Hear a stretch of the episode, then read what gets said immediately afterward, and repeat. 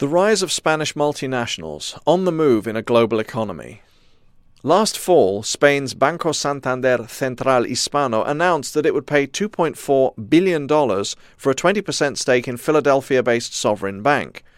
The investment gives Santander the right to negotiate a complete takeover of Sovereign after two years. Perhaps some observers regarded the deal as just another acquisition in the wave of consolidations and mergers that has transformed the US retail banking market in recent years. Mauro Guillén knew it was much more. Guillén, professor of international management at Wharton, has watched with great interest the strategic moves of 150 year old Grupo Santander since it began its current expansion abroad in the early 1980s. His fascination grew in the summer of 2004 when Santander announced the acquisition of Abbey National, a British bank with 18 million customers. The move was Santander's boldest expansion yet, and one that propelled it into the ranks of the world's top 10 banks. The latest sovereign bank investment is a significant strategic step for Banco Santander as it seeks to enter and establish a foothold in the competitive US retail banking market. It's a story of growth and determination, notes Guillén. Spain has several banks, but not all of them have succeeded. Santander is one of two, perhaps three, that have expanded around the world. I think the retail banking market in the United States is up for grabs. The good retail banks in the world are the British, the Dutch, and the Spanish. I think foreigners are going to take an increasing role in the retail segment. This is just the beginning of the story for Santander. And it is a story, suggests Guillén, that needs to be told. In his book, The Rise of Spanish Multinationals European Business in the Global Economy, Guillén explores why, since 1992, Spanish companies in a variety of industries have acquired a prominent presence in the global economy. Guillén looks at the economic, financial, political, and social consequences for Spain and Europe and considers the future of the Spanish multinationals as players in the global economy. Indeed, an article in last week's Economist noted that, since the return of democracy, the Spanish have rediscovered the outside world, none more so than the country's businessmen, whose exuberant expansionism has led them to being dubbed the new conquistadors. The magazine cites an anticipated bid by Spanish construction company Ferrovial for the British Airport Authority BAA as just the latest evidence of the emergence of Spanish firms as a global force. Buoyed by healthy profits, a rising stock market, and a purring economy, Spanish firms are increasingly using audacious and expensive deals to expand abroad. As it turns out, however, Spanish firms may suddenly be feeling the heat of other companies' cross border ambitions. E.ON, Germany's biggest power group, yesterday made a $34.6 billion bid for Endesa, the former Spanish electric monopoly. The Spanish government has vowed to oppose the move, even as the European Commission, which wants to create a Europe wide energy market, is asking Spanish authorities not to veto the offer, according to press reports. In addition to financial institutions like Santander and Banco Bilbao Vizcaya Argentaria, BBVA, global Spanish firms include Telefonica, the world's fourth largest telecommunications provider and the largest in Latin America, Repsol YPF, the ninth largest oil company, and Iberdrola, an electrical utility that is the world's largest operator of wind generators.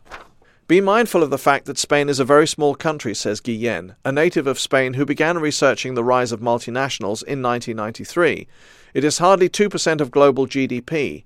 It is quite remarkable that these large firms are among the top 10 or 20 in their industries in the world. The advance of the Spanish multinationals was triggered by Spain's entrance into the European Union in 1986. Until that point in the 1980s, notes Guillén, Spain was a protected country that operated outside the global economy. Since about 1980, firms in Spain have undergone a process of change, including deregulation, privatization, enhanced competition, and increasing exposure to imports and inward foreign investment. My prediction was that as the country opened up, some companies would go bust and others would get acquired, explains Guillén. But if you believe in the dynamics of the market, other companies would react and do well. That is what has happened. In addition, a country like Spain, which never had a strong currency, now has the euro and thus gets more leverage in the global marketplace. Companies can more easily borrow money at very low rates, and they can also issue more equity that foreign institutional investors are eager to buy. Since 1993, Spanish firms have invested nearly $220 billion abroad. And while in 1980 Spain was the 20th largest foreign direct investor in the world, by the end of 2002 it had become the 10th largest. Spanish firms have grown in importance in global markets thanks to the rapid deregulation of their own domestic market, which forced them to develop new managerial and organizational capabilities, says Guillén. Given that the country is not well known for technology, Spanish firms have focused on running telecommunications networks, infrastructure, toll highways, airports, and other large scale operations. For instance, if the BAA acquisition goes through, Ferrovial would easily become the world's largest operator of transportation infrastructure. Latin America, common culture and language. The impact on the global economy has been dramatic in terms of the balance of power, particularly in Latin America, where Spanish firms have the most influence. When it came to foreign expansion, large Spanish firms chose the path of least resistance that led them straight to Latin America, writes Guillen. The region offered vast opportunities for growth, a deregulated market, which Spanish firms understood, and a common culture and language. Spain is now almost the largest foreign investor in Latin America. Fifteen years ago, whenever a Latin American country got into trouble and needed money, its president would go to Washington, D.C., New York, and London, notes Guillen. These days, they go to Washington, D.C., New York, London, and Madrid. If the government in Latin America wants to issue bonds and sell them, it has to come to the Spanish government and the banks in Spain, because those banks will help the Latin American government sell those bonds. This is a very dramatic change in terms of the impact of Spain in Latin America. While Guillen discusses the expansion of large, powerful service sector firms like Telefonica in his book, he also details the experiences of Spain's family owned and worker controlled multinationals. Many of these have interesting stories to tell within the global economy, including Freixenet, the leading exporter of sparkling wines into the US market, Nutrexpa, which makes and sells cocoa, cookies, pates, milk, baby foods, and other products, Chupa Chups, the world's largest maker and seller of lollipops, and Inditex, the owner of the Zara clothing brand.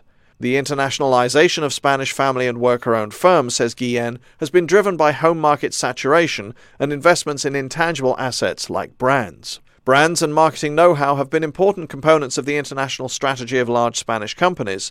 Firms such as Telefonica, Repsol, and Iberdrola have demonstrated over the years a superior ability, writes Guillen, to set up and run telecommunications, energy, and water infrastructures. Even with these strengths and other political advantages, Guillen notes that Spanish multinationals also have their weaknesses, which typically begin at the top.